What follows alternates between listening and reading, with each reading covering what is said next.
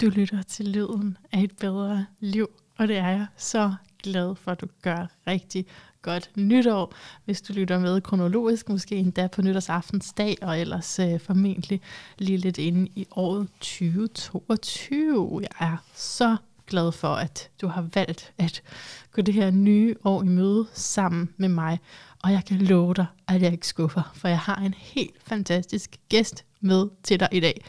Det bliver så godt. Velkommen indenfor. Og her til musikken vil jeg lige fortælle dig lidt om, hvem han er. Han er vædder, det får jeg ikke sagt i interviewet, men måske du kan mærke den her livsgnist, ild. Og samtidig er der en enorm ro.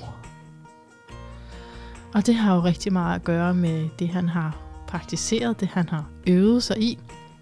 Jeg fortæller dig, at om lidt skal du høre, at jeg lige fejler lidt i hans navn, eller tror, at jeg gør.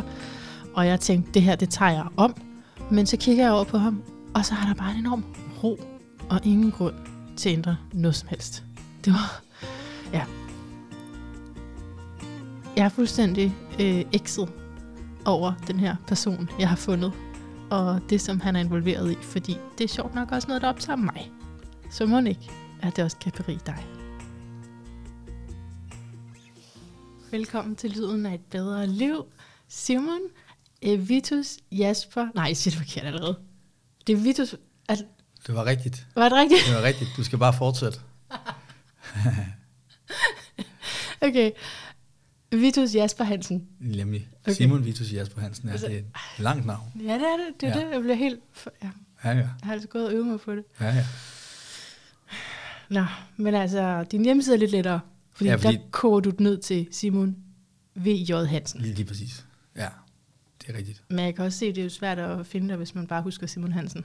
Ja, det man er nok en del af, kunne jeg forestille mig. Der er vist også en anden yogalærer, der hedder Simon Hansen, tror jeg. Ja. Så går det helt galt. Ja. Ja, så du er yogalærer og meditationslærer, og jeg skal tale med dig i dag især om din fortælling, og hvordan du... Altså jeg er kommet til det her punkt, hvor du nu altså dedikerer dit liv fuldt ud til det her, og har mediteret i omkring 20 år. Ja, lidt mindre. Ja. 16-17 år, tror jeg. Ja. Og så altså har det som altså fuldtidsbeskæftigelse. Ja. Men først skal vi se lidt på dit horoskop. Vi har jo jammet lidt frem og tilbage om tiden. Men nu siger jeg noget, som i hvert fald ikke kan kollidere med de der minutters forskel. Mm-hmm.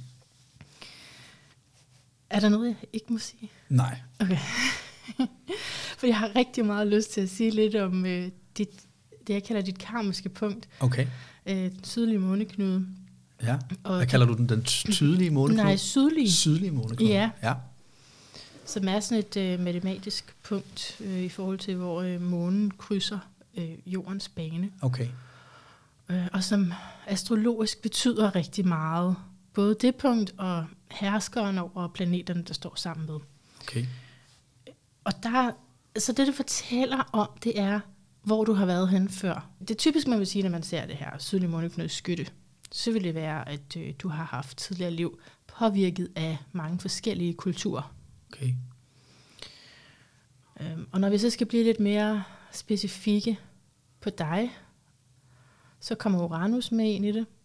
Du er født i 84, og Uranus er i konjunktion med sydlig måneknude.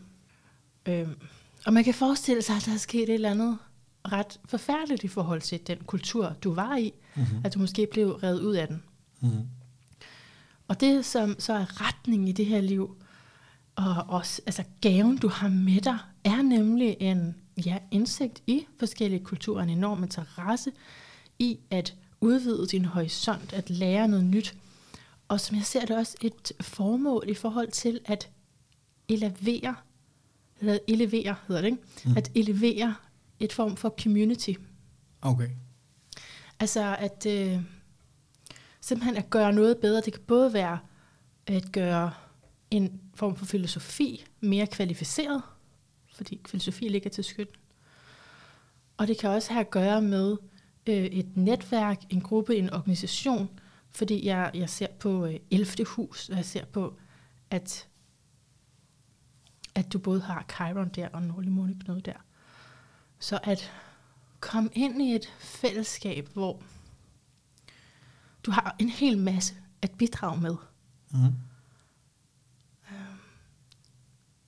Viden, intuition, og så have behov for, at det sted også er et, som er åbent, tvilling, påvirket af meget forskelligt, så man ikke netop bliver fastholdt i en bestemt kultur. Mm-hmm. Fordi det der chok, der kunne være sket i tidligere liv, kunne også være, at man var blevet tvunget til at være i en bestemt kultur. Mm-hmm. Mm-hmm. Så skal jeg trække vejret. Mm-hmm. Hvad tænker du om de ord? Ja, altså, det tænker jeg sagtens kan egentlig få det til at svinge med, at jeg er en del af det der vækstcenterfællesskab. I forhold til kultur, så tror jeg, jeg har en lille smule sådan ambivalent forhold til kultur, fordi på den ene side er det noget af det bedste, jeg ved. Altså, det kan være for eksempel den arabiske kultur, som tror jeg er en af dem, som jeg føler så den stærkeste, mest hjem i, hvis jeg skal være helt ærlig. Okay. Ja. Og selvfølgelig også nogle af de spirituelle højkulturer eller traditioner. Men samtidig er, og, altså, så er kultur jo også, det er både en kæmpe mulighed og et kæmpe tilbud, men det er også noget, der binder. Mm. Ikke? Det er noget, der binder den individuelle frihedstrang, og det kan være svært i kultur at udtrykke eller at leve, med mindre den kultur understøtter det selvfølgelig fuldstændig. Ja. Men ellers er det, de fleste mennesker har jo altid trukket sig væk, når de skulle fordybe en eller anden form for spirituel praksis, og det har de jo gjort netop derfor, fordi kulturen i de fleste steder jo ikke automatisk understøtter en dybere spirituel længsel og dybere spirituel praksis. Præcis. Så på den måde tror jeg, jeg har et lidt ambivalent forhold til kultur, ikke? Ja. I virkeligheden. Det giver meget god mening. Ja. Det giver også mening, at man har fået den ambivalens, hvis man har været igennem noget, hvor man har skulle tvinges til at være på en bestemt måde. Og Uranus står også for frihedstrang. Ja. Så det at være et community, hvor der er stor frihed og åbenhed, det taler til dig? Absolut. Mm. Absolut. Altså, og man kan jo sige på en måde, når du siger det der, så er det jo, altså jeg tænker meget, i virkeligheden, så tænker jeg meget, community, det har jo noget med hjertet at gøre. Ikke? Det har noget med vores længsel og vores behov for at være sammen med andre mennesker, og hænge sammen med andre mennesker, og gro sammen med andre mennesker, og være i kærlighedsudvekslinger med andre. Ja. Og det er hjertets behov. Ja. Og det er vigtigt, selvfølgelig. Det er måske det vigtigste. Men ved siden af det, så er der jo også den her frihedstrang og længsel i mange mennesker, som nogle gange, altså jeg mener, det er jo ikke dem der har trukket sig op i hulerne, i Himalaya for eksempel, de har jo ikke trukket sig op i hulerne, fordi de vil være sammen med andre mennesker. Vel, de har gjort det modsatte, fordi de vil... Altså, så det er bare for at sige på en måde, at frihed og så den der kærlighedskvalitet, det er på en måde to indbegreber i spirituel praksis, som helst skal lære at virke sammen. Ja. Fordi det kan hurtigt, de to kvaliteter kan meget hurtigt komme op og toppes, sådan så det bliver den ene eller den anden. Enten så trækker man sig fra en masse ting, og det må man gerne. Så pointen er bare, at de to kvaliteter skal man, tror jeg, og det kender jeg fra mig selv også, altså, det er vigtigt, at de to kommer til at lære hinanden at kende og virke sammen, fordi man kan hurtigt meget, og det kender jeg fra mig selv også, altså man kan godt blive en lonely rider. Jeg tror, for min eget vedkommende, så tror jeg, at frihedskvaliteten, der er mere træk i den. Og typisk vil man jo måske placere den her frihedskvalitet i kronecentret, ikke? Altså ultimativ, uindskrænket frihed. Sådan der. Så du siger kronchakret? Ja, altså det er en fortælling, og der kan være mange fortællinger om det her, og så vil en anden fortælling være at lægge community eller kærlighedskvaliteterne i hjertet, ikke? Okay. Og de to ting, de skal lære, og altså tror jeg, det er så meget spirituel praksis handler om, og udviklingsarbejde, de skal lære at arbejde sammen, ikke? Og hvis man tager det mere ned på et mere selvudviklings- eller terapeutisk niveau, så handler det jo om, så en omskrivning af de to ting, det hedder, at man kan være sig selv sammen med andre. Yeah, ikke også? At man ikke skal trække sig væk for at være sig selv. Mm. Og så videre. Men så... Ej, jeg er så glad for det, du siger.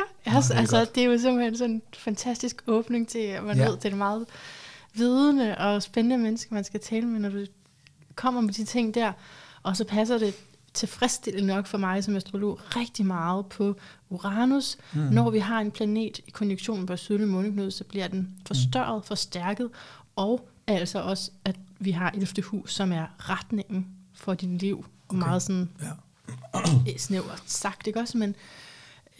Men der er noget om det. Så det, og det er samme arketype, som netop handler om individuation. Mm-hmm. Men det handler også om fællesskaber. Ja.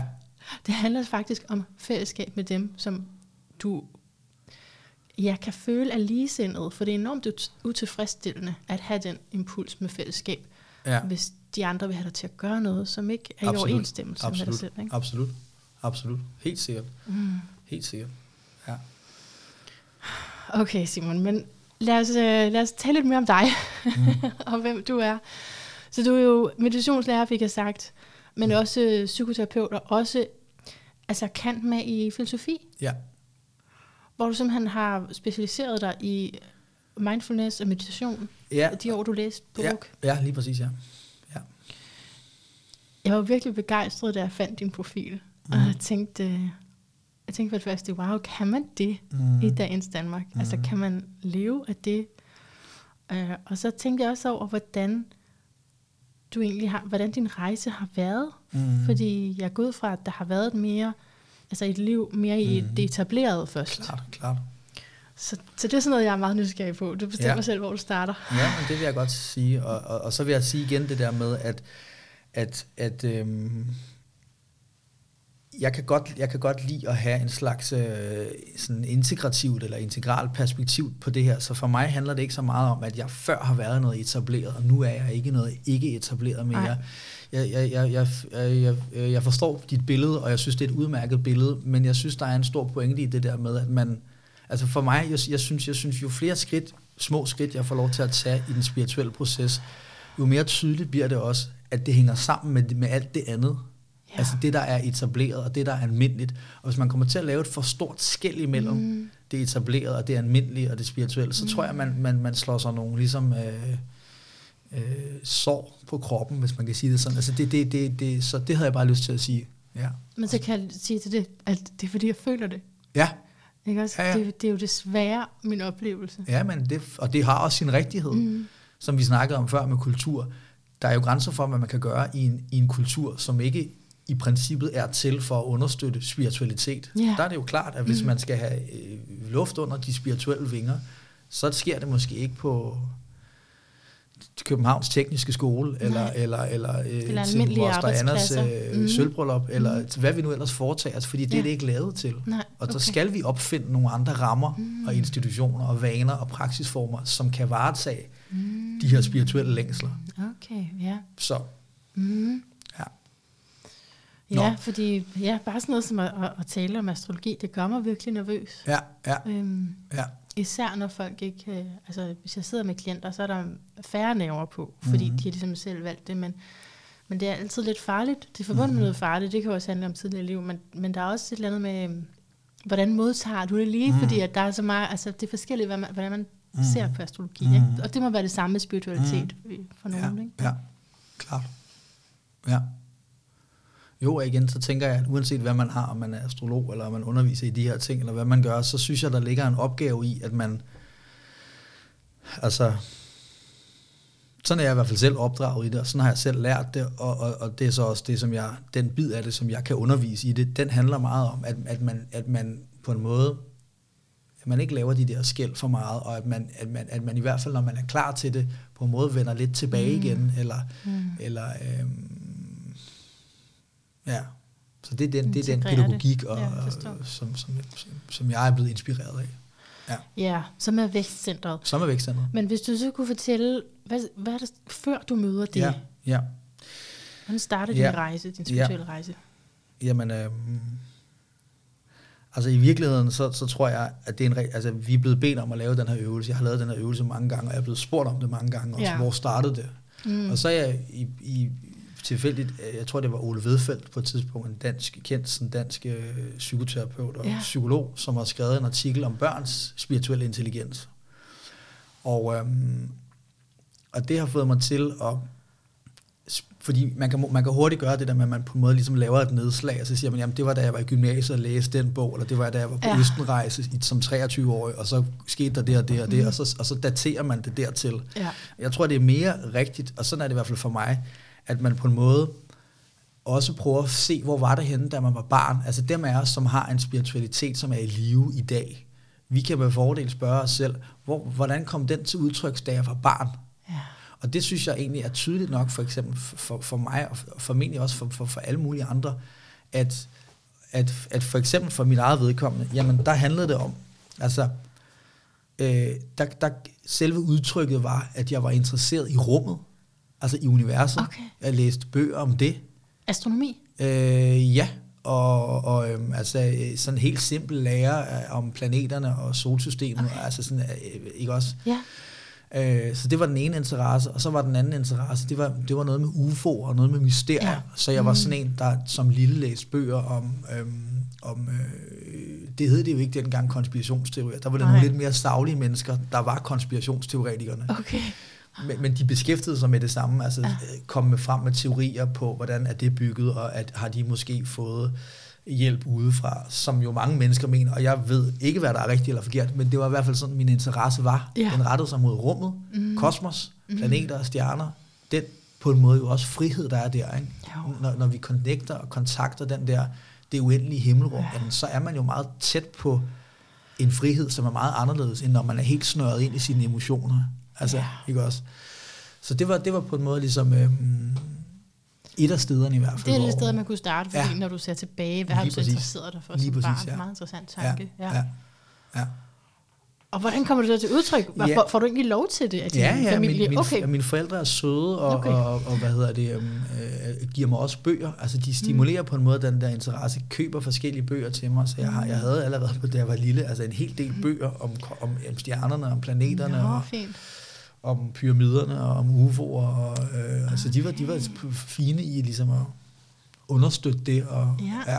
Det må jo betyde meget, ikke? Fordi det kan også gå den anden vej, at det bare har sagt, det skal du ikke tro på, det vås. Ja, men altså, de var sgu, mine forældre, de er fine på det der område, og også på mange andre områder. Ja, helt fint. Men har du så en forventning om, at du skal have en almindelig uddannelse, når du sådan bliver teenager og deroppe af? Jamen altså... Så tror jeg, så sker der det, og det tror jeg, der sker for mange også. Altså, så falder det, altså måske specielt i teenagerne, så falder det til ro igen, den der spirituelle, jeg har snakket med nogle andre også om, som har samme opfattelse, ikke? Så falder den til ro, den der spirituelle længsel, eller medfødte spirituel intelligens, eller hvad vi skal kalde det.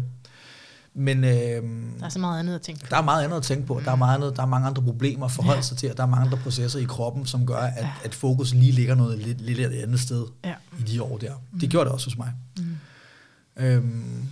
Men det var ikke væk. Altså det fik ikke noget udtryk, og det fik ikke nogen handling bag sig. Men selve nysgerrigheden eller interessen var sådan set ikke væk. Så skete der det, at jeg fik filosofi som valgfag i gymnasiet. Ja. Og jeg tror i virkeligheden, det var noget af det, der var med til at sparke det i gang igen. Ja. Jeg havde en fantastisk filosofilærer, meget, meget, meget inspirerende lærer. Knud Mikkelsen hed han. Jeg ved ikke, om han lever mere faktisk. Men han var sådan en, du ved, af de der lærere, som vi måske alle sammen er heldige at have haft, som virkelig kunne inspirere os unge. Og også mig. Ja. Og det var, jeg tror, at det var, hvis man skal sætte nogle ord på det, så er det vel noget med, at fælles for rigtig mange filosofer, selvom de ikke er gået en spirituel vej, så har de jo haft en nysgerrighed. Ja. Og jeg tror, at det er den nysgerrighed, man spejler sig i, og man følger, uanset hvad for en filosof det er, så er det på en måde det mentale eller det bevidsthedsmæssige ligesom, nysgerrighed ind imod, hvorfor er vi her? Hvad handler det om? Hvad kan vi tillade os over for hinanden? Og igen, hvad er det hele for noget? Jo, så skete der det, at der, jeg gik i sådan en klasse med rigtig mange piger i, og de valgte så, at vi skulle vælge sådan en religion i religionsfaget, og ligesom besøg. Og så fordi de var ligesom, de havde læst om Tom Cruise og ting og sager, så valgte de buddhismen. Scientology, Tom Cruise? Ja, det kan godt være. Men måske ikke dengang. Og måske også. Hvad ved jeg? Ja. Og jeg var meget optaget sådan af islam, og sådan, jeg var sådan lidt politisk interesseret samfundsfag og integration. Jeg boede selv på Nørrebro, og der var rigeligt med problemer, og så videre. Men det blev altså den her buddhisme, og det vil sige, at klassen skulle ud og have sådan en introduktionsdag. Det var ude på centret ude på Svanemøllevej, der ligger et af de første centre, som Ole Nydahl der. Jeg har så aldrig mødt Ole Nydahl, men det var det center, som ligger der, som er... Hvor han er lama. Lige præcis, ja. Lige præcis. Og en tibetansk linje, han har fået lov til at kan man sige, udbrede eller videreføre der, ikke? Ja. I den grad, han nu kunne det. Og som man har gjort i hele verden. Startede de her tibetanske centre. Mm-hmm. Og så var jeg derude, og vidste ingenting om buddhisme. Vidste heller ikke noget om spiritualitet overhovedet, og havde ingen længsler, ingen interesse. Jeg kunne lige så godt ikke have været i skole den dag, og tænkte, det skal jeg slet ikke ligesom have noget med at gøre. Men jeg var der så. Ja. Og så vi fik foredrag, og vi blev vist rundt i de der haller og sale og sted, som jo er et religiøst sted med en religiøs kraft, også fordi der har været så mange af de her tibetanske lamaer, de er blevet fløjet direkte derind. Og så skete der det, at den første gang, jeg mediterede, så fik jeg en ud af kroppen oplevelse. Nej, gjorde du det? Simpelthen. Sammen med gymnasiet der? Simpelthen siddende med min 3.G-klasse der. Ej, det er for vildt. Og det var jo fordi meget det fantastisk. Noget, måske nogen mediterer i lang tid for at få. Lige præcis, ja. Lige præcis, og så får du bare... Så, lige præcis. Hvor lang tid tog det? Var det bare sådan en split sekund? Det tog... Tiden er jo lidt svær at beskrive, ja. Så det har været måske nogle sekunder eller nogle minutter. Ja. Og det var sådan, at... Jeg vidste jo ingenting om det, så jeg troede jo ligesom bare, jeg var til et almindeligt foredrag. Jeg sad der, og lige pludselig så begynder ligesom bevidstheden, eller hvad det nu er, ligesom at svæve op, ud igennem kroppen, og ud igennem kronecentret. Og så nåede jeg lige at hænge sådan et øjeblik, ligesom... Og se det hele udefra? Ja, jeg kunne ikke se det opfra, men jeg vidste ligesom, at det var der, jeg var. Ja. Og det var selvfølgelig meget angstprovokerende, for jeg har aldrig ligesom prøvet noget, men jeg var helt tryg i det. Okay. Og så nåede jeg lige at hænge et øjeblik, ligesom... sådan lidt indenover min egen krop. Og så blev der dinget med klokken, sådan ding ding, og så sagde det sådan ligesom, og så sad jeg dernede igen. Og så var jeg ligesom den oplevelse rigere. Snakkede du med dine kammerater om det? Nej, jeg sagde ikke noget til nogen i lang tid. Jeg vidste jo heller ikke, hvad det hed. Jeg vidste jo ingenting. Men man kan sige, at det var... Altså det som en af tingene, den har gjort forskellige ting, men en af tingene, den har gjort den der oplevelse, det er, at den har jo aldrig nogensinde kunne levne mig noget tvivl med hensyn til, om de her ting virker. Fordi jeg oplevede jo noget der, i de der få sekunder, som jo slog alt, hvad jeg havde prøvet indtil da. Altså der var intet, der kunne sammenligne sig med de der sekunder, eller minutter, eller hvad det nu tog, at være deroppe og ude. Så derfor så lavede det relief til den almindelige eksistens og almindelige liv, som jeg tror er vigtigt, og som jeg jo kan mærke med mig selv, og også med mange af dem, som jeg underviser. Altså det der med på en måde at overkomme den der tvivl med, hvad er det egentlig, vi laver, og virker det, vi laver, og hvad kan jeg forvente, og alt. Altså det blev taget frem og ved første ligesom... der, ikke? De spørgsmål, du stiller der, er det retrospekt? Ja. Fordi dem stillede du vel ikke dengang? Nej, det gjorde jeg ikke. Men nu tænker jeg, at det kan jeg se mange andre mennesker bøvler med. Ja. Både mennesker, som er i rigtig lange spirituelle processer, og jeg gør det også selv på den måde, og måske især nyere mennesker, som ligesom er på vej ind i den her verden. Der fylder det her med tvivlen rigtig meget. Ja. Altså, hvad er det for noget? Og kan jeg komme til skade? Og er det ordentligt? Og hvad er det? Altså, ikke også... Så, og det blev jeg frataget, eller det blev jeg befriet for, på en måde at beskæftige mig med lige det der aspekt af det, fordi det var så kraftig en oplevelse. Ja. Så. Jeg sidder og bliver rørt, fordi at det er sådan noget med arketyper. Jeg bliver bare sådan astrologisk glad, fordi at du er så skytteagtig. Okay. Som jo både er det her karmiske punkt, jeg lige har snakket lidt om, men som også er der, du har din sol i det hus, som du har din sol i. Det er... Altså, det er jo en længsel efter filosofi, det som filosofien besvarer, ikke? Hvad er meningen med det hele, og så videre. Og så, det her, jeg kan ikke lade være med at tænke på, det er den her direkte oplevelse. Mm. Det er jo det, der befrier dig fra tvivlen. Det er, at du har den direkte oplevelse. Ja, det er rigtigt. Det er fuldstændig rigtigt. Og så længe man ikke har det. Jeg er vokset op i en religion og gået ud af den. Ja. Men dengang var jeg jo også i tvivl ofte. Mm. Og det, der manglede, var en direkte oplevelse. Så nogle gange så var der nogle ting, som man kunne opfatte som en direkte oplevelse, og så hjalp det lidt og sådan, ikke? Så jeg genkender virkelig, hvad du siger i forhold til, at det er sådan et personligt bevis. Ja, nemlig. Og det kan jo være fuldstændig ligegyldigt over for andre, men for dig så giver det bare sådan en indre viden. Jamen det er altså, helt sikkert. Og jeg synes også, at der er ikke noget forkert eller galt i, at mennesker godt vil have den der slags stadfæstelse af, at det virker, det man laver. Det synes jeg er helt ligesom to the point på en måde, og jeg tænker også, at en af grundene, for eksempel, nu snakker vi om det MBSR, mindfulness-udbredelse, der jo har været de 20, 30, 40, 50 år, er det efterhånden, de startede, 40 år er det, de startede, sådan noget. Men en af årsagerne til, at for eksempel lige det der MBSR-program har kunnet blive så udbredt i verden, som det er, det er jo fordi, det har videnskaben med sig. Ja. Og det er netop det, man bruger videnskaben til. Det er på en måde det, som jeg så lige oplevede den der på egen krop. Ja. Det er jo den samme besked, det er, vi kan godt bruge det her, og det virker. Ja. Og hvis man ved det, så er det en anden fornemmelse og følelse at bruge noget, end hvis man bare føler, at man famler i blinden. Ja, og der er langt hen til det hele. Og så...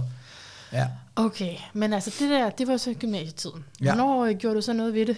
Jamen så gik der 2 år fra den der tur derude i det der buddhistiske center, hvor jeg skulle bearbejde oplevelsen, og jeg skulle integrere den, og det havde jeg jo ingen redskaber til. Men jeg gik i noget terapi, og jeg kom også ind i nogle depressive landskaber, som jeg også tror havde noget med det at gøre. Altså gik du i terapi, fordi du blev depressiv? Ja, jeg tror i virkeligheden var jeg i terapi før det, fordi jeg havde en masse bøvl at arbejde med fra længere tilbage. Men også fordi jeg ikke tog derud igen med det samme, så havde jeg ikke ligesom, jeg havde ikke nogen ligesom at spørge, hvad det er, og jeg havde heller ikke lyst til det i starten. Jeg var ikke klar endnu til ligesom at komme derud igen og påbegynde den praksis der, som jeg jo godt vidste, det var det, der ligesom var deres tilbud. Men det var jeg så efter 2 år eller et eller andet, og så tog jeg derud, og så fik jeg den formelle introduktion til deres praksis, og så gjorde jeg det i nogle år, den praksis, som de arbejdede med derude.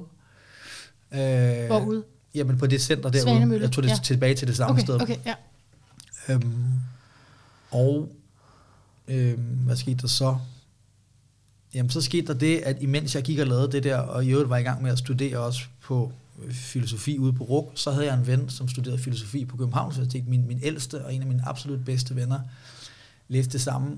Og han var også begyndt at interessere sig for meditation. Okay. Samtidig med, at jeg gjorde de der ting derude. Men han kom på Vækstcenteret. Og vi begyndte så at udveksle sammen. Han fortalte om det, han havde været bedste venner vi har været længere tid. Vi har kendt hinanden, siden vi var babyer. Vi har haft den samme jordmor. Så vores forældre har mødtes hos vores jordmor. Så vi har rullet rundt som små klumper. Og man kan jo ikke overgå.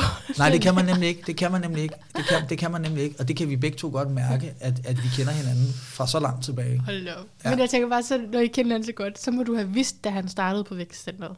Ja, det gjorde jeg også, tror jeg. Altså, han fortalte dig, nu er jeg begyndt på det her, synes jeg er spændende. Nemlig. Der blev du ikke draget allerede? Jamen, jeg tror, jeg var i gang med mit eget der. Okay. Og lidt arrogant, som jeg var, og som man jo meget hurtigt kan blive i sin spirituelle praksisvej, så synes jeg jo, at det var jo, hvis jeg må tillade mig at sige det helt, som det var, dybt åndssvagt og latterligt, det der han havde gang i. Okay. Fordi en eller anden mand over i Jylland, og nu havde jeg fundet det der buddhistiske center, og han snakkede ham der manden over i Jylland, og jeg tænkte, hvad er det for noget? Og hvorfor? så det var min ligesom... den arrogance, som på en måde viser sådan der. Ikke? Ja. Men altså, så skete der nogle andre ting i løbet af årene, og det korte og det lange er, at jeg blev introduceret til den der vækstcenterpraksis, og så har jeg været der siden i virkeligheden. Så har jeg også besøgt nogle andre lærere og andre traditioner i de første år, både i Østen og her i Danmark og i Europa og så videre. Men siden af, ligesom, altså der skete nogle ting, som gjorde, at det faldt på plads med at praktisere på den måde, som jo er en meget vestlig integrerbar måde. Altså det, jeg fik til at starte med, var jo en helt sådan en rimelig klassisk østlig praksis, med en klassisk buddhistisk praksis. Det, som du studerede på universitetet? Det, som jeg fik ud på det buddhistiske center derude der. Den praksis, som de gav mig, som de har. Ja. Og så blev jeg introduceret til det her med vækstcenterpædagogikken og Jesper Adelsen og alt det her, som jeg jo godt kendte, fordi jeg var i gang med at studere det på universitetet ad år. Og det må jeg åbenbart have følt, ligesom jeg kunne bruge endnu mere end det andet, fordi det andet var også godt for mig. Altså det fungerede rigtig godt for mig. Jeg kunne tydeligt mærke de der effekter af det helt med det samme. Jeg havde så også haft den der kraftige oplevelse at trække på, så det var ikke ligesom på en måde så mærkeligt, at det virkede, med så må sige. Ja, det var et match. Men, men der var noget, der fik dig derhen. Lige præcis, ja. Til Nørresnede. Lige præcis, ja. Så der var sådan en overskrift, jeg tænker på, fra Nørrebro til Nørresnede. Jamen, det kan du godt sige. Har du tænkt på den? Det havde jeg nu ikke, men nu vil jeg tænke over det. Ej, jamen det er da vildt. Altså, fordi Vækstcenteret, måske du lige kan fortælle os lidt om, hvad det er, fordi det, jeg har den med at tro, jeg godt ved, hvad ting er, men jeg ved næppe nok om det. Ja, så altså, det blev drevet i Jesper Adelsen, og det er... Som har udgivet en masse bøger. Som har skrevet en masse bøger, og som er en meget, meget stor kapacitet i hele det her felt, også internationalt. Altså meget, meget stor kapacitet, synes jeg, og synes mange andre også. Og det er der mange andre af også. Han er en af dem. Ja, ja. Og han har haft det her sted, eller drevet det her sted i siden 82. Og hvis man skal sige noget om det, jamen, så er det på en måde det her med, at altså det, der er hele projektet og hele ideen med det sted, det er egentlig, at man prøver at lave en slags syntese mellem de her klassiske østlige praksisveje, og så nogle mere vestligt orienterede kontekster og nogle mere vestligt orienterede redskaber også. Altså for eksempel har man brugt rigtig meget klassisk terapi og selvudvikling og kropsarbejde, som også i hvert fald kommer fra meget de vestlige traditioner. Altså Freud, Jung, Alexander Lowen og nogle af alle de andre vestlige kropssystemer, terapisystemer, som har sprunget op, body dynamic og så videre igennem årene. Og så samtidig forholder man sig meget præcist ind i de her autentiske østlige traditioner, primært den tibetanske, men også de hinduistiske og forskellige andre veje. Så det er på en måde kernen af Vækstcenteret, og det er, at man har fundet og lykkedes med at etablere en slags syntese mellem de der to, så man ikke skal gå på kompromis med nogen af dem. Man tager på en måde det bedste fra de vestlige samfund, og også mere sekulært, altså også mere, man har et demokratisk princip, man har et princip om ligestilling mellem mænd og kvinder, man har et princip om ikke-dogmatik. Så det er ikke kun i vestlig spiritualitet og vestlig udvikling, men det er også de så at sige bedste værdier fra det vestlige samfund, altså demokrati, og som jeg sagde, ikke? Og så har man fået det her til at smelte sammen med de her østlige, autentiske praksisveje, som jo har eksisteret i årtusinder, og har været på kloden i årtusinder. Og det er det, der gør Vækstcenteret til noget meget særligt. Hvis jeg skal sige en ting mere om det også, så vil jeg sige, at en af tingene, som er lykkedes med på Vækstcenteret, er også, at man synes, jeg har man har formået at lave altså en del af den syntese, som jeg snakker om mellem øst og vest. Den har formået at producere en slags vej og en slags redskaber og en slags ramme, sådan så alle almindelige mennesker kan bruge det i deres konkrete liv. Mm-hmm. Og det er jo også meget særligt i virkeligheden, ikke? At man har formået det, og at man kan tilbyde det. Og det igen, altså tilbage til vores snak om det her med ikke at lave for mange skel mellem de spirituelle og det almindelige, det er i hvert fald en stor fortjeneste på Vækstcenteret, at man har lykkes med det her, og man kan lave noget, som er relevant og mere eller mindre direkte brugbart til mennesker i deres almindelige liv og verden. Okay. Og det er meget interessant, fordi det er jo ikke mange steder på kloden, at det findes. Den syntese er ikke lavet mange steder på kloden endnu. Nej. Altså det er vel det, som MBSR er lykkedes med, altså den form for mindfulness-træning. Det kan du sige, det er på en måde den samme syntese i virkeligheden. Men hvilke andre ting, altså hvad for, du kaldte det praksisveje, forskellige praksisveje, hvad er det for eksempel? Jamen man kan sige, at altså, jeg er enig, altså Kabat-Zinn om MBSR-folkene har til dels også lykkedes med det i en mindre skala, synes jeg. Altså det er jo meget mere udbredt end Vækstcenteret, det findes jo i hele verden. Ja. Men det er en mindre del af ruten, om jeg så må sige, som de afdækker. Hvor Vækstcenteret og Vækstcenterpædagogikken afdækker sådan set hele ruten, fordi man har bibeholdt og fået adgang til hele vejen. Mm. Et andet sted kunne være Ken Wilber, som er en meget interessant... han er egentlig, tror jeg, han bliver kaldt filosof, det er han vist ikke, ligesom, men han er også en vestlig mand. Han laver den her integral spiritualitet. Ja, som har på en måde den samme... noget af det samme projekt som Kabat-Zinn og som Jesper Adelsen og som Dalai Lama jo deler jo også set fra Østen, deler også det her perspektiv med integrationen af nogle af kerneværdierne i Vesten og så de gamle praksisveje fra Østen. Så. Men endelig sig noget mere, fordi jeg lader bare sådan om, jeg ved. Ja, ja. Jamen, så bare altså, så hvad, du nævner Ken Wilber, hvorfor nævner du for ham? Jamen det gør jeg, fordi han har det samme projekt, og han har den samme ambition. Som Jesper Adelsen og som John Kabat-Zinn. Så at lave et komplet system er det vel, nemlig. Og som er en syntese af forskellige filosofier. Lige præcis, ja. Som svarer på hvad? Hvordan vi skal leve, eller? Ja, som svarer på, hvordan vi skal leve, og hvordan vi skal bedrive vores spiritualitet, og hvad der er nødvendigt for moderne mennesker, moderne vestlige mennesker, når vi og de skal bedrive deres spiritualitet. Fordi det, som er hele argumentet. Altså man kunne sige, hvorfor kan vi ikke bare overtage for eksempel de gamle kristne praksisvejer, eller de gamle buddhistiske praksisvejer, og så bare gøre det? Ja. Og det siger de her folk, altså igen, Ken Wilber, Jesper Adelsen, Kabat-Zinn, Dalai Lama, med flere. Ja. De siger, jamen det er på en måde ikke det, der ligesom er behov for, eller det kan mennesker ikke rigtig finde ud af at gøre det her. Det vil ikke rigtig lykkes på samme måde som...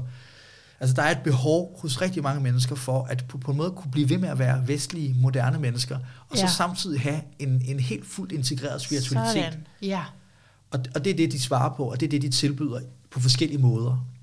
Så dermed er det vel også sagt, at det er sådan lidt tilbage i tiden, hvis vi lavede en form for religion. Altså, at hele det religiøse, ikke for at kritisere dem, som er i en, men det gør jeg måske alligevel. Men altså, at det er for fastlåst simpelthen. Det er for snæversynet. Ja, altså jamen, jeg synes ikke, der ligger, og det synes jeg, man skal passe på med også, at altså, jeg tror ikke, man skal ikke sige så meget dårligt om noget egentlig. Selvfølgelig, nu har du så din historie, dine erfaringer, og den er jo værd, den er jo sand, og det er værd, den er for dig. Ja. Men i forhold til det her, så synes jeg, at altså, og det synes jeg er... For jeg hørte dig sige, at du kombinerer forskellige religiøse retninger. Ja, altså... Eller visdom i de forskellige religiøse praksiser. Det synes jeg er rigtigt sagt, og det er faktisk fuldstændig to the point, men det er rigtigt. Frem for kun at vælge den ene side. Ja, og frem for at skulle forlade og ligesom give køb på alle de goder, som også er i et moderne vestligt samfund. Okay. Som meget få mennesker har lyst til at give køb på, og som der måske heller ikke er nogen grund til, at man skal give køb på. Ja. Okay, men det leder mig så til det andet spørgsmål med, kan altså man virkelig... for eksempel, hvis jeg bare skal sige en ting mere. De her praksisveje, Vækstcenteret og formentlig også Ken Wilbers praksisvej og andre også, de er jo for eksempel tantriske. Det vil sige, man må gerne en masse. Man må gerne seksualitet. Man må gerne have en masse følelser. Man må gerne have en masse tanker. Man må gerne have en masse emotioner.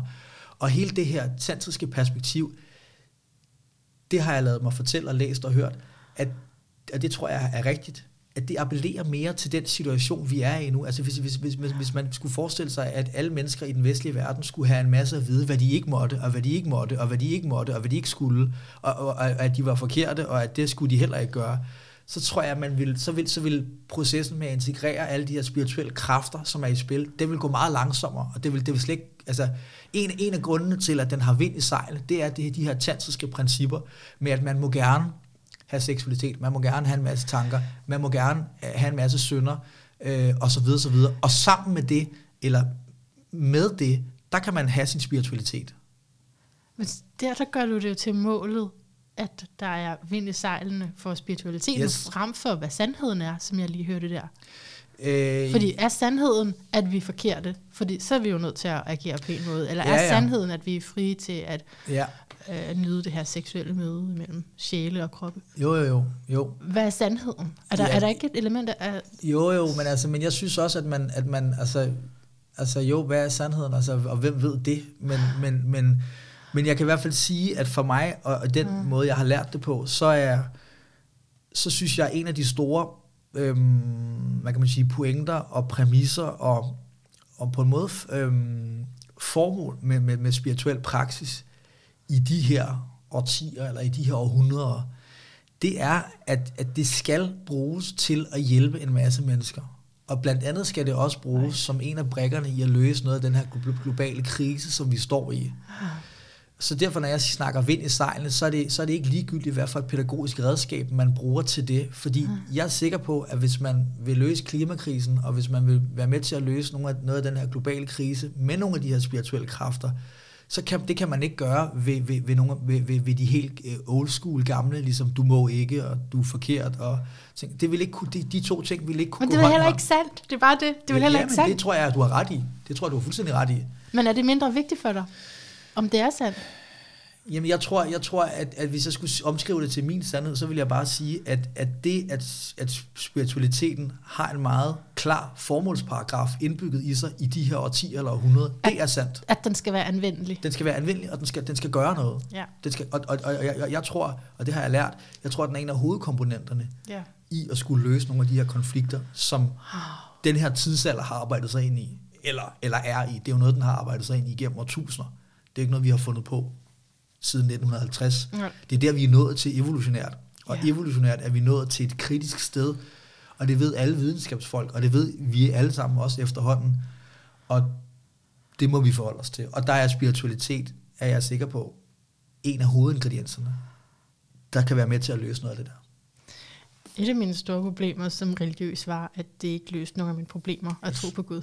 Det forstår jeg. Men det gav mig nogle flere.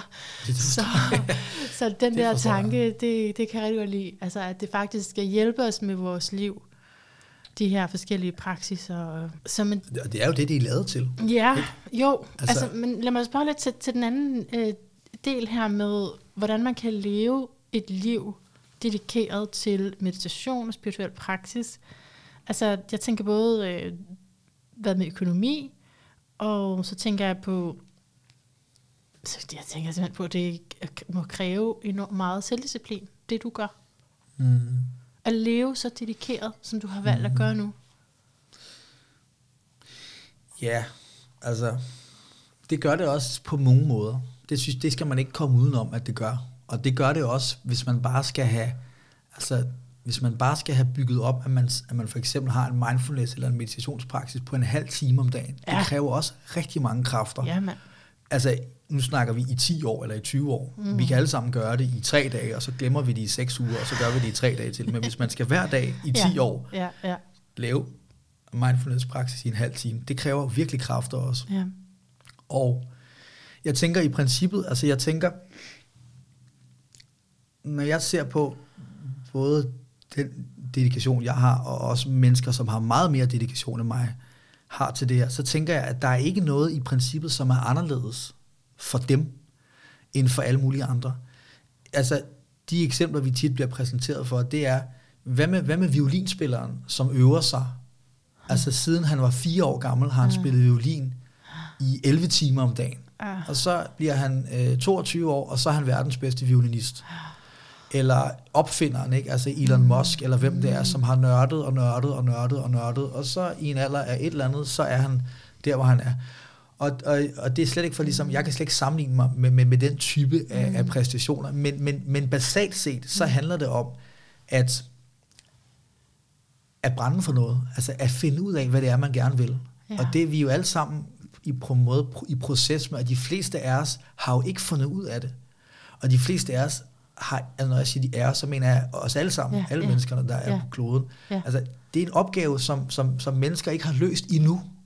Og så længe den ikke er løst, så er der ikke nogen dedikation. Altså finde ud af, hvad man skal have. Dedikation kommer af, at man ved, hvad man vil. Ja. At opnå sine drømme og sine mål, det kan kun komme af, hvis man ved, hvad man drømmer, og hvad man har som mål. Ja. Og det ved jeg til en eller anden vis grad, og der er også en stor del af mig, som ikke ved det, fordi jeg vil også alle mulige andre ting, og underholdning og biograf, og alle mulige helt almindelige ting, fylder meget i mit liv også. Men jeg har trods alt fundet en eller anden ligesom, grad af dedikation, som jeg kan basere mit liv på, arbejdsmæssigt og praksismæssigt også. Ikke? Og den baserer sig på det her med, som jeg opfatter det, altså en viden og en mærken efter, jamen det er det her, jeg vil. eller hvis den placerer den i hjertet, så er det mere en slags irrationel kald. Jamen, det er det her, jeg må, jeg bliver nødt til at gøre det. Ja. Og jeg gør det bare. Hvad med penge? Altså, jeg er kommet ind i den her branche, kan man sige, på et godt tidspunkt, fordi der er så stor efterspørgsel på det. Og der er rigtig mange, der gerne vil lære de her ting, og vil bruge de her ting. Så hvis man... Altså, det er klart, men altså, så der er jeg et fint sted. Så men, du har ikke haft problemer med at leve af det? Jo, i starten. Okay. I starten, da jeg skulle bygge det op, der kunne jeg jo ikke leve af det. Der havde jeg alle mulige andre arbejder. Så arbejdede jeg 3-4 dage om ugen på min virksomhed og på alt det, jeg gerne ville. Og så arbejdede jeg som handicaphjælper, lærervikar og bartender og alt muligt. Med det mål for øje, at du ville leve af det her? Ja, det har været... Altså helt siden gymnasiet har jeg haft en følelse af, at det var det, jeg ville komme til at arbejde med. Okay. Fordi jeg synes, det var... Altså, hvis jeg skal sige en ting, nu havde vi lige før... skal jeg lige rette lidt på min stol engang? Du skal sidde godt. Nej, vi snakkede lige før om det her med de forskellige oplevelser, jeg har haft. Ja. Og der er en anden oplevelse, som jeg egentlig godt ville sige, som jeg synes på en måde hænger lidt sammen med den. Og det var, at jeg i gymnasiet, så havde min mor bøger af Sofia Manning og af Dalai Lama liggende nede på sit stuebord. Okay. Fordi hun også gik i gang med at studere sådan nogle ting på det tidspunkt. Ja. Og en eller anden årsag, så greb jeg de der bøger. Altså, jeg var ikke interesseret, men jeg havde så måske nogle forlæg for det for længere tilbage. Men jeg greb de der bøger og gik i gang med at læse dem. Ja. Og jeg tror på en måde... At, nu kan jeg ikke huske, hvad for en bog det står i, det er også lige meget, men beskeden er på en måde den samme i de to bøger. Altså selvudvikling og noget, som er meget spirituelt. Lige præcis, ja. Lige præcis. Og den besked er jo, at altså egentlig, så er vi herre over vores egen lykke. Ja. Altså, sådan oplever vi det jo ikke. Vi oplever jo hele tiden, at det er de andres skyld, eller jeg er ikke god nok, eller kulturen og samfundet er, som samfundet er, og derfor... Men det var den besked, som ligesom var til mig i de der bøger. Og den røg meget klart ind på lystavlen. Altså det var mindblowing for mig. Fordi jeg jo også på det tidspunkt havde hele tiden tænkt, jamen er man glad, jamen så er det fordi, at solen skinner. Det kan man jo ikke gøre noget ved. Aha. Og hvis man er trist og ked af det, jamen, så er det fordi, det er overskyet. Og det kan man ikke gøre noget ved. Så selv ved den der tanke med, okay, det er vores egen opgave. Det er kun os selv, der kan gøre det. Det var ekstremt vigtigt for mig. Og det tror du stadig på? Det er jeg fuldstændig fast overbevist om. Okay, men fordi når du så har altså, interesseret dig så meget for det spirituelle og de højere kræfter, kan du så ikke også bemærke det, som der er ude af vores kontrol? Absolut. Helt sikkert. Og for mig er der ikke nogen, altså... der er ikke nogen for mig modsætning mellem de to ting, at man på den ene side har det totale ansvar, og på den anden side må overlade en lige så stort portion ansvar til det højere. Okay. Jeg tror, at hvis man altså, og det kan jeg, det synes jeg, jeg kan se også, at mange mennesker har fået den galt i halsen. Altså, jeg synes, der er en form for kan man sige, altså ubalance i virkeligheden i de to perspektiver, som jo handler noget om yin og yang, eller hvor er jeg selv, og hvor starter det højere. Ja. At enten så er man en person, som tror, at man udelukkende skal gøre alting selv, og så er man lidt sådan en person, som law of attraction, eller altså i det negative aspekt, for det hele kommer til at handle om penge, og om hvad kan jeg gøre, og bla bla bla, og man sidder, og man ser det der, og man tænker, det er rigtigt, hvad de siger, men man tænker, hvorfor, hvis det er så vigtigt, hvorfor er du så optaget af dine swimmingpools, og dine penge, og din store jagt? Så det er ligesom det ene perspektiv, det ender der, hvis det bliver ubalanceret. Og så er der det andet perspektiv, som jeg også synes bliver ubalanceret, hvis det er det eneste, det er, at jeg hele tiden må overgive mig, og at jeg intet kan gøre selv, og jeg intet kan styre selv. Fordi hvis jeg bliver ved med at kun at tro på det, at jeg skal acceptere, og jeg skal overgive mig, så fritager det jo også mig fra at gøre noget som helst. Ja, men jeg synes godt nok, jeg er en af de mennesker, det er ubalanceret i. Det er et af de store temaer, det er et kæmpe tema. Altså, hvor meget skal jeg selv gøre? Det er et kæmpe tema. Også fordi, at folk kan finde på at sige, at jeg har kontrol issues. Ej, det talte vi lidt om i sidste episode, mest for sjov, men altså, det hvornår skal jeg sige, det her, det er min jeg, betyder noget for min egen skæbne, ikke? Ja. Og jeg gør noget. Og hvornår skal jeg læne mig tilbage og stole på livets proces? Det er et mega godt skisma, og sådan som jeg har forstået det, så er det et skisma også, som går igen hos mennesker, som har praktiseret i 50 år. Så det er ikke noget, der holder op på en måde. Den tvivl med, hvornår skal jeg, og hvornår skal jeg overlade det, den bliver ved, så vidt jeg kan forstå. Så det er noget, man må fornemme sig frem? Det er det, og jeg har i hvert fald lagt mærke til, at mange af de mennesker, som kommer hos mig, enten i terapi, eller på kurser, eller hvor jeg nu møder mennesker, eller snakker med mennesker, at der er kommet en slags, hvad kan man sige, automatisk indbygget fortælling om, at det, der er redskabet til at løse alle ting, det er, at jeg skal acceptere det. Ja. Og det tror jeg ikke på. Okay. Fordi hvis man tror på det, så tror man jo ikke på, at man selv kan være med til at gøre en masse. Jeg tror, man skal gøre begge dele. Ja. Og jeg tror, man skal udnytte. Altså jeg tror, hvis jeg skal sige det så simpelt, som jeg overhovedet kan, så tror jeg, man skal gøre alt, hvad man overhovedet kan. Maksimalt. Okay. Tryk på speederen. Og derfra skal man give slip og overlade det til det større. Der er jeg også for længst blevet udbrændt. Så det... Ja. Nej, men altså det er jo det, ikke? Hvis man fuldstændig brager igennem, gør alt og bruger al sin energi, så kan man jo også opleve, at man er udtømt, færdig. Hvis man er i gang med noget, som ikke fylder en op. Ja. Hvis man er i gang med noget, som fylder en op, så får man jo energi af at gøre ting. Ja, ja. Så. Ja. Og jeg vil igen sige det her med, man skal jo være meget, meget langt i sin proces for at vide de absolutte sandheder om det her. Der er jeg ikke i nærheden af det. Men jeg tør godt at sige perspektivet alligevel, fordi jeg synes, det er ret tydeligt at se de her ubalancer i virkeligheden. Og i virkeligheden er det nogle ubalancer mellem yin og yang på en måde. Ikke? Yang ryger i en negativ ubalance, hvis de kun tror på sig selv, og kun tror på, at man skal gøre, og ikke andet. Yeah. Det bliver en ubalanceret yang. Og på den anden side, det at man tror, at man intet kan gøre selv, og at man derfor må acceptere alt, det bliver en ubalanceret yin. Ja, det bliver faktisk til selvmord. Ja, det kan du sige. Det er sådan, jeg oplever det hos mig selv. Altså den der passivitet. Ja. Så er det også lige meget. Det er det. Så man skal have fundet en måde, hvor man kan kombinere de to ting på, hvor de kommer i konflikt med hinanden. Ligesom vi snakkede om til at starte med, friheden skal heller ikke i konflikt med kærligheden. De skal arbejde sammen. Ja. Ikke? De er hinandens bedste venner. Det gælder også yin og yang. De er i virkeligheden også hinandens bedste venner. De fungerer bedst, når de kører sammen.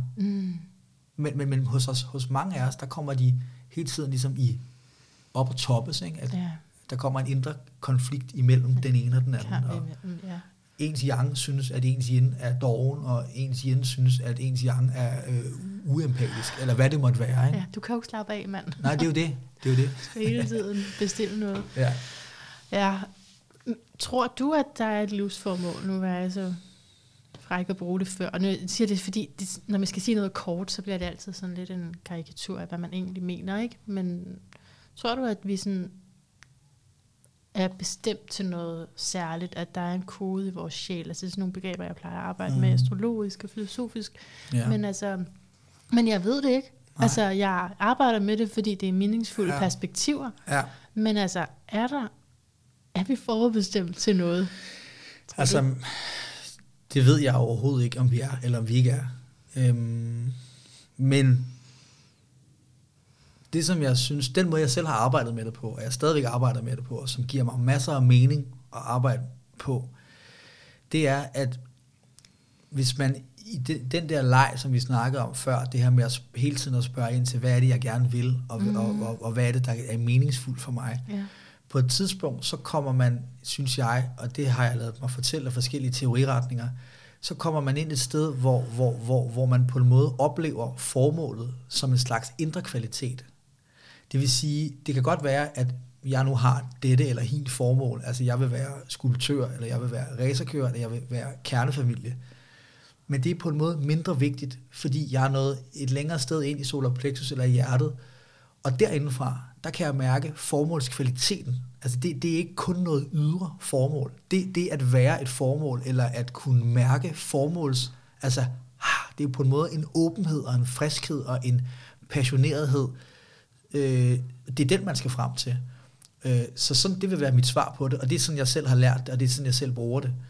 Det svarer, man lige skal tænke lidt over. Det, absolut, ja. Absolut. Men hvis jeg må sige noget mere til det, så kunne man sige, at jeg tror, at alle de mennesker, som er nået frem og ind til det der sted, hvor der jo er mange mennesker, der er forskellige. Nogle er nået ind af spirituel vej, nogle er forretningsmænd, nogle er kernefamilie, altså nogle er nået ind til det her formål af alle mulige forskellige veje. Ja. Musikere for eksempel, ikke? Ja, ja. Der tror jeg, hvis man kunne tage en EKG på dem, så vil man finde ud af, at selve formålsfølelsen, den er ret meget den samme i alle mennesker. Ikke også? Og det er derfor, jeg kan tillade mig på en måde også. Det er bare en understøttelse af, hvad det er, jeg siger, at det er noget indre. Og når den indre ild på en måde tændes, jamen så er der et formål inde i mig. Som ikke er hægtet op på for eksempel et erhverv eller en karriere. Ja, det skal jo udtrykkes i en eller anden måde. Ja. Det skal det. Right. Det skal det. Okay. Men kvaliteten, altså, og man kan sige, længere hen i den spirituelle proces, der er der jo ikke længere nogen ydre formål. Der er der jo ikke noget med, at man skal være det ene eller det andet. Der ligger hele formålet jo inderst inde i en selv. Altså, fordi man er det. Altså, jeg mener, det har alle de spirituelle fortællinger til fælles. Det er jo ikke, at man skal ikke blive til noget andet. Nej. Man skal blive til det, man allerede har dybest inde i sig. Ja, på den måde. Ja. Så det er det, der er formålet. Mm. Ja. Arbejder du med sådan bevidsthedsniveauer? Ja, det gør jeg. Sådan i forhold til det, du siger, når man er længere. Ja, absolut. Okay. Absolut. Ja. Ja, men altså, jeg forstår det igen sådan ud fra de astrologiske briller, fordi vi har en karrierelinje. Vi kan tale om måneknuderne, som repræsenterer også kan repræsentere et ydre udtryk også, eller et ønskeligt ydre udtryk. Men der var jo engang, altså, hvor man ikke havde muligheder for at gøre karriere, eller overhovedet have et ud. Så på den måde, at astrologi jo indretter sig efter kulturen og samfundet. Mm. Så derfor kalder jeg det karrierelinjen. Men det vil så betyde noget andet, hvis det var en anden kontekst, ikke? Kan du følge mig? Så på den måde, så giver det mening, det du siger, fordi det er ligesom, det er indeni, men det er ikke på et tidspunkt i ens liv, eller i en bestemt inkarnation, kan det være meget vigtigt at opfylde i det miljø, man er i, og andre kan det ikke. Er det sådan, forstår jeg det lidt? Ja. Nej, du må godt sige nej. Ja, prøv at uddybe, hvad du... Jamen altså, om det nu er muligt at få den her karriere, som vil give dig, som vil gøre, at du virkelig kan udsende det, du har på hjertet, ikke? Mm-hmm. Det vil være vigtigt i en kontekst. Mm-hmm. Men når du vokser, så er det ikke vigtigt, fordi at... ja, men det tror jeg er rigtigt. Der er ikke nogen, der behøver at se dig. Det tror jeg er fuldstændig rigtigt. Mm. Altså... tror jeg fuldstændig rigtigt, at og for langt de fleste af os, så er det det, der er det vigtige. Det er på en måde det, vi kan udfolde i livet. Altså hvis man skulle tage den der klassiske sammenligning til de gamle praktiserende, så gik de jo bare op i bjergene, og så blev de oplyste eller halvoplyste. Og det var det-agtigt, ikke? Og så kom der i øvrigt 28.000 mennesker op til dem, og så byggede de 200 klostre, og så gik de videre. Men det skete ikke fra... altså, det skete ikke ud fra en hvad kan man sige, en følelse af, at de skulle manifestere noget i verden, som vi jo føler det, og som jeg tror er helt rigtigt, at vi føler det, sådan nogle som os, altså almindelige mennesker. Mm. Vi skal fandme en masse i verden. Mm. Hvis ikke vi gør det, så synes jeg, det er en udmærket analogi, som du kom med der. Altså det bliver et slags selvmord, fordi det bliver en læggen bånd på os selv, og det bliver en udnyttelse af vores kræfter og vores potentialer. Og hvordan skal vi nogensinde komme mere i balance og komme mere i mening med os selv og vores liv, hvis ikke vi bruger de talenter, vi har? Altså, det kan ikke lade sig gøre, tror jeg. Så hvis vi var længere i vores bevidsthedsudvikling, og hvis vi var mere spirituelle, så ville vi gå mindre op i den slags? Absolut. Okay. Absolut. Men det er vi så ikke? Det er vi ikke, nej. Okay. Vi er der, hvor vi er, og skal være der, hvor vi er. Og det er du heller ikke, selvom at du lever det liv, du gør? Nej, okay. Nej. Og det er jo igen det her med, at altså... Man skal være rimelig langt, tror jeg, altså for at sige det meget, meget, meget langt, før at man kan lægge de der ting fra sig. Yeah. Ja. Altså, vi er jo desværre snart, vi er sgu til at runde af. Ja. Det er jo forfærdeligt, men altså, jeg har lige nu sidste spørgsmål. Yes. Ikke?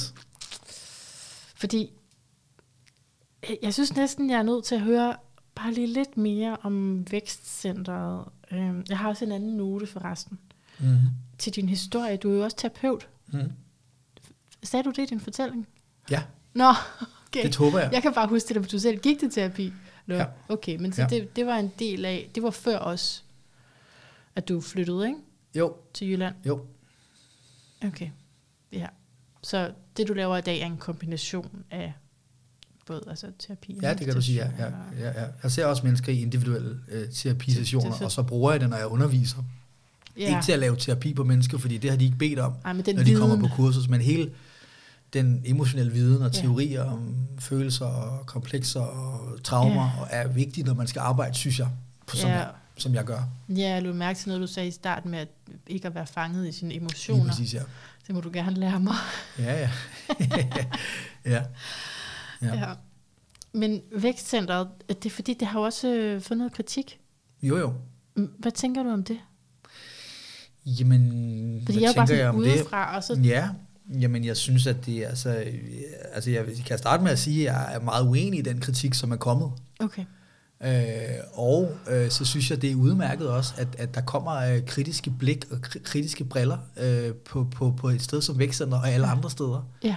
Og nu har jeg en meget, meget klar følelse af, at Vækstcenteret er et sted, som sagtens skal holde til den kritik. Altså, at det er ikke en sandfærdig kritik. Men derfor synes jeg, det er fint, at der kommer kritiske blik og kritiske briller og kigger.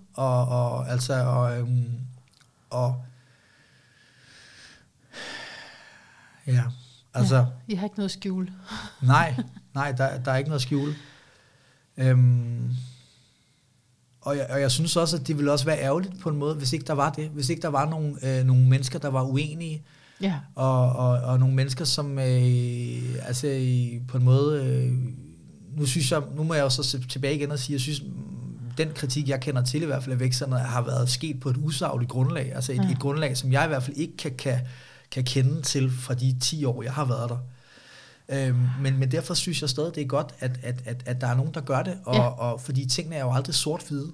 Okay. Og jeg mener, hvis vi holdt op med ligesom at være kritiske over for hinanden, og så det tror jeg ikke, nogen har gavn af. Nej. Så det synes jeg på en måde er fint. Ja. Altså... og så må man jo selv ligesom, man kan jo komme på Vækstcenteret, hvis man har lyst til det, og så kan man jo undersøge, om man synes, den kritik er rigtig. Det er jo den bedste måde at gøre det på. Altså så de udbyder kurser, men du bor der? Jeg bor der, ja. Så hvordan gør man sig egnet til at bo der? Jamen, det er en længere historie. Nå, okay. det er en længere historie, men det har noget at gøre med, om man vil længere med sin praksis og sin meditation og sin spirituelle praksis. Det er ligesom, hvis man har den drivkraft, så er det en mulighed. Okay. Ja. Men skal du så blive boende der? Ja, det tænker jeg. Resten af livet? Ja, altså, det ved man jo aldrig, men... Det kan man godt? Det kan man godt, okay. Det kan man godt, ja. Okay. Og det er et rigtig godt sted for mennesker, som har den her spirituelle længsel. Ja. Det er det. Ja. Virkelig. Så. Jamen, det er jo også derfor, jeg har stødt på det for længe siden. Ja. Og altså har jeg også prøvet at komme i nærheden af Jesper Adelsen på skrift, og det går ikke så godt. Nej. Hvorfor er han ikke tilgængelig for interview, for eksempel?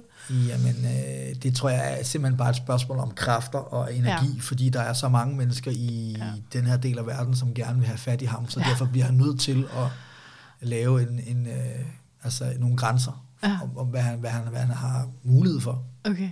Så det tror jeg bare det. Er han også sådan oppe i årene nu? Ja, det er han nemlig, ja. Okay. Det er han, ja. Ja. Så Simon, altså, hvad er sådan dit budskab til verden, er jeg nysgerrig på? Fordi det lyder ikke som om, at du siger, at alle skal gøre det, du gør. Altså nej, at være så, bestemt ikke. Altså, bestemt have det her som livsstil. På ingen måde. Men hvad er det så for et budskab, du gerne vil give til andre? Ja, det er et godt spørgsmål. Jamen, jeg tror, at vi har været lidt igennem det, og jeg vil godt sige det igen, fordi jeg synes, det er vigtigt også, og jeg synes egentlig på en måde, det er meget... Altså, jeg mener, når jeg siger, det er et godt spørgsmål, så synes jeg faktisk, det er et godt spørgsmål. Og jeg tror, at du har helt ret i det her med, at mennesker skal ikke have en følelse eller en tro på, at alle mennesker skal ligesom lave masser af meditation, og masser af mindfulness, og masser af spirituelt arbejde, fordi det tror jeg, at det er en illusion. Og hvad skulle min interesse være i, at få mennesker til det?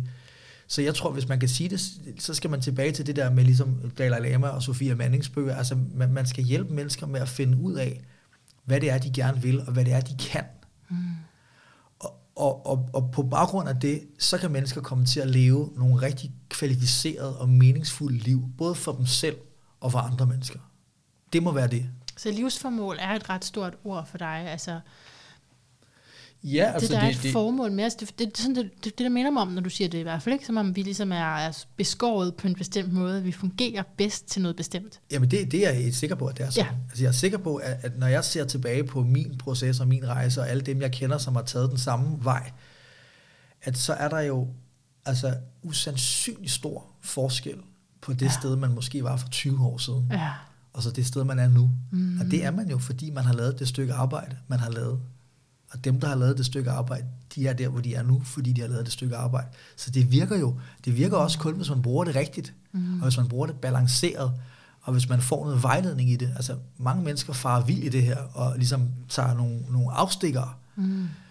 Og det spilder tid. Farer vild i hvad? Jamen, man farer vild i den her jungle af udvikling og terapi og meditation, og så tilbage til dit spørgsmål, så vil mit svar være, at det må være det, det handler om. Det må være det, det handler om at prøve at finde ud af, hvordan kan man leve bedst muligt, og så gøre det. Yeah. Og det er en mega svær og lang proces, men det er også den sjoveste proces, der findes. Mm. Der er ikke noget, der er sjovere eller federe end det, selvfølgelig. Vel? Mm. Det giver sig selv på en måde. Ikke? Altså det, så, ja. Rigtig godt svar. Så... De sidste ting her, det er, at jeg vil bede om at trække kort og svare på, hvad din lyd af et bedre liv er. Vi altså, udgiver også her på nytårsaften, så måske også et nytårsfortsæt, hvis vi lige kan tale ind i, at vi står for et nyt år. Ja. Men skal vi tage korten først? Ja. Og så kan du starte med planet, hus og tegn. Som er den gule? Nej, det er den, du lige har blandet i blå der. Den blå. Ja. Den tager jeg nu. Ja. Det var Uranus. Den snakkede vi om først. Ham har vi talt om, elektrochokket. Elektrochokket, ja. Spændende. Det er også interessant, fordi at du har det her med, at den sydlige måneknude er i konjunktion med Uranus, at Uranus her i april også kolliderer, skulle jeg sige, går i konjunktion med nordlige måneknude. Okay. Ja, sådan i transit, så det er jo lidt interessant, når man har det som sydligt. Det kunne godt være, at det betyder noget særligt for dig. Mm. Men det får vi se. Nå, bare tag de næste også, for så læser vi dem sådan i sammenhæng. Den her? Hus, ja. Grønne bunke. Ja. Det fjerde hus, the fourth house. Aha. Og så prøv at tage den her. Den lille bunke. Aquarius. Okay, så du har to, som er samme arketype, som er vandbærer, ikke? Uranus og Aquarius der. Mm. Det er det her, også et nybrud, og med at elevere noget. Altså simpelthen at højne standarden. Mm-hmm. Og fjerde hus, det handler om ens hjem og tilhørsforhold. Okay. Så det er jo egentlig noget af det, som jeg også ser, som vil være noget af det, jeg vil nævne, hvis vi talte om, hvad dit purpose var. Altså simpelthen at højne en standard i det. I mit hjem? Ja. Det passer udmærket på, hvad jeg står som i. Hjem. Ja. Hvis jeg lige må læse et par tekster op, der står hernede, så står der nemlig nogle sjove ting, som vi allerede havde snakket med. Mm. Der står i Uranus, der står der, your potential for sudden change, enlightenment and awakening. Og det er ikke fordi, det tror jeg ikke, jeg har, men det er da trods alt noget af det, vi har snakket om. Det er absolut. Det er rigtigt. Det er det der. Og hvis man går til vandbæren, så står der, det er også sjovt, for det har vi også snakket om allerede, der står der, this energy is freedom loving, rebellious, idealistic and technological. Yeah. Men ordene is freedom loving, det var det, vi startede med at snakke om, ikke? Med hjertet og friheden. Så. Ja, det er et interessant ord, ikke? Altså, det er det nemlig. At være frihedselskende. Det er nemlig lige præcis interessant, ja. Ja, det er jo kombination af kærlighed, det må man sige, og frihed. Ja, der er det. Frihedselskende, Og i det sidste kort, jeg ved ikke, om vi skal bruge tid på det, men så står der, your home and the roots of your being, Og jeg er, så det passer også rigtig godt på mig. Jeg er i en proces med at finde ud af, hvordan jeg skal bo mest. Er du det? Okay. Mest ideelt. Ja, ja. Oh, så passer det rigtig godt. Så det pæle, det hele passer. Det er meget flot, ja. Det er det her. Fordi jeg skyndte mig at tage det over til det fjerde hus, det også kan betyde tilhørsforhold og, og hjem, du bestemmer, men nogle gange så er det meget konkret, ikke? Ja. Hey, det er faktisk noget med bolig. Ja. Okay. Så, Simon, er du udmattet efter intense spørgsmål heroverfra? Nej, jeg kan godt lide at bruge sprog og udtryk og formidle mig, og derfor var det også sjovt for mig at være med til det, så derfor så er jeg ikke... Du er ikke, også underviser, altså ja, skytten, det er underviseren, ja. Filosofen, underviseren. Ja. Men så det sidste. Ja. Hvad er din lyd af et bedre liv? Og det må også godt være et nytårsforsæt. Jeg har det med at give dig flere spørgsmål på en gang. Jeg tror, det er, fordi du har det der med syntesen. Ja, ja. Så det er som om, du kan godt klare det. Jo. Kaster bare de der spørgsmål, så regner jeg med, at du redder det ud. Altså, når du siger, hvad mener du, når du siger, hvad er lyden af et bedre liv? Det er mit standard spørgsmål, fordi det hedder lyden af et bedre liv. Ja. Og så plejer jeg at stille det som spørgsmål, og så kan man svare lige som man vil. Ja. Og så... Det her udkommer 31. december. Så tænker jeg, det der lige udenbart tænker jeg kommer, det er, at lyden af et bedre liv er lyden af stilhed. Ja. Og så må jeg sige igen, ikke kun af stilhed, fordi vi skal også have alt det der vitale og alt det der, jeg lige har løje med, men det er det i hvert fald også. Lyden af et bedre liv er også lyden af stilhed. Mm. Ja. Ja. Og så noget, vi skal trække med i det nye år. Det vil jeg, synes jeg, at man skal gøre, ja. Helt sikkert. Ja. Ja. Jeg synes i hvert fald, det er et udmærket nytårsfortsæt, at have noget, udvikle noget disciplin omkring at meditere. Mm-hmm. Jeg sætter mig hver morgen, og nogle gange hele 20 minutter, og andre gange kortere tid, men jeg insisterer på at gøre det. Men fint. Og det eneste, der virker for mig, det er, at det er et minimumskrav. Det forstår jeg, det lyder så godt, synes jeg. Ja. Men jeg ved, at der er så meget mere at komme efter, altså hvis jeg kunne blive siddende, tænker jeg. Jo, absolut. Så er det et godt nytårsfortsæt at meditere mere? Okay? Altså for mig eller for andre? Eller hvad tænker du? For andre. Hvad skal være, du skal? Jamen, så synes jeg, vi vil vende tilbage til dit andet spørgsmål, men et godt nytårsfortsæt, det må være, at vi alle sammen bliver bedre til at finde ud af, hvad det er, vi gerne vil, og så gør vi det. Ja. Og fordi det er ikke alle mennesker, der skal meditere mere. Nogle mennesker, de kan få meget mere ud af at gøre noget andet, lave noget kropsarbejde, eller ordne nogle af deres problemer, eller altså få mere styr og få mere balance i deres relationelle liv, for eksempel. Ikke? Så det der med, at vi alle sammen bare skal meditere, det kan vi godt ligesom pakke sammen, og så være mere vågne i det spørgsmål, og ligesom sige, fordi for mange af os, så kan der være altså mange andre ting, som på en måde er vigtigere. Ikke at det ikke også er vigtigt. Jeg vil til hver en tid anbefale mennesker at meditere mere. Ja. Men, så egentlig kunne vi lande på at invitere mere stilhed ind. Det kunne man sige. For dermed at blive i stand til at finde ud af, hvad er det næste skridt. Ja, ja. Og når du nævner relationelle problemer og alt sådan noget der, så er det jo bare så vigtigt lige at have en pause, så man kan nå at sanse det. Det er nemlig det, ja. Alright. Ej, hvor er vi kloge. Men tusind tak, og rigtig godt nytår. Ja. Og det var simpelthen så fantastisk og inspirerende at møde dig. Hold da op.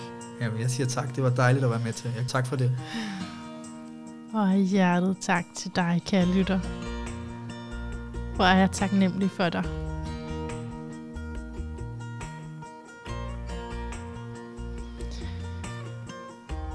Jeg ønsker dig verdens bedste overgang til det nye år. Jeg håber virkelig, at det bliver med mig i ørerne, også i 2022,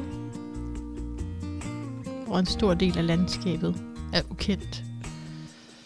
Tag mig med. Please, tag mig med. Og husk at tjekke noterne til det her program, så du ved, hvor du kan finde mere om Simon, mere om mig. Og ellers bare, indtil vi høres ved igen, gentænk alt. Måske især din syntese af forskellige filosofier. Måske kan du tænke over, hvor det forskellige stammer fra, men i hvert fald kan du tænke over, hvad det er, der så passer til dig. Hvis vi for et øjeblik lader rigtigt og forkert hvile i graven, og hellere tænker på, hvad der giver personlig mening for dig og dit liv at følge at navigere efter og at have i baghovedet. Således at når stormen kommer, så har du et eller andet at gribe ud efter, som ikke er total resignation. Det er da nok ikke meningen. Men jeg tror til gengæld, at du er meningen.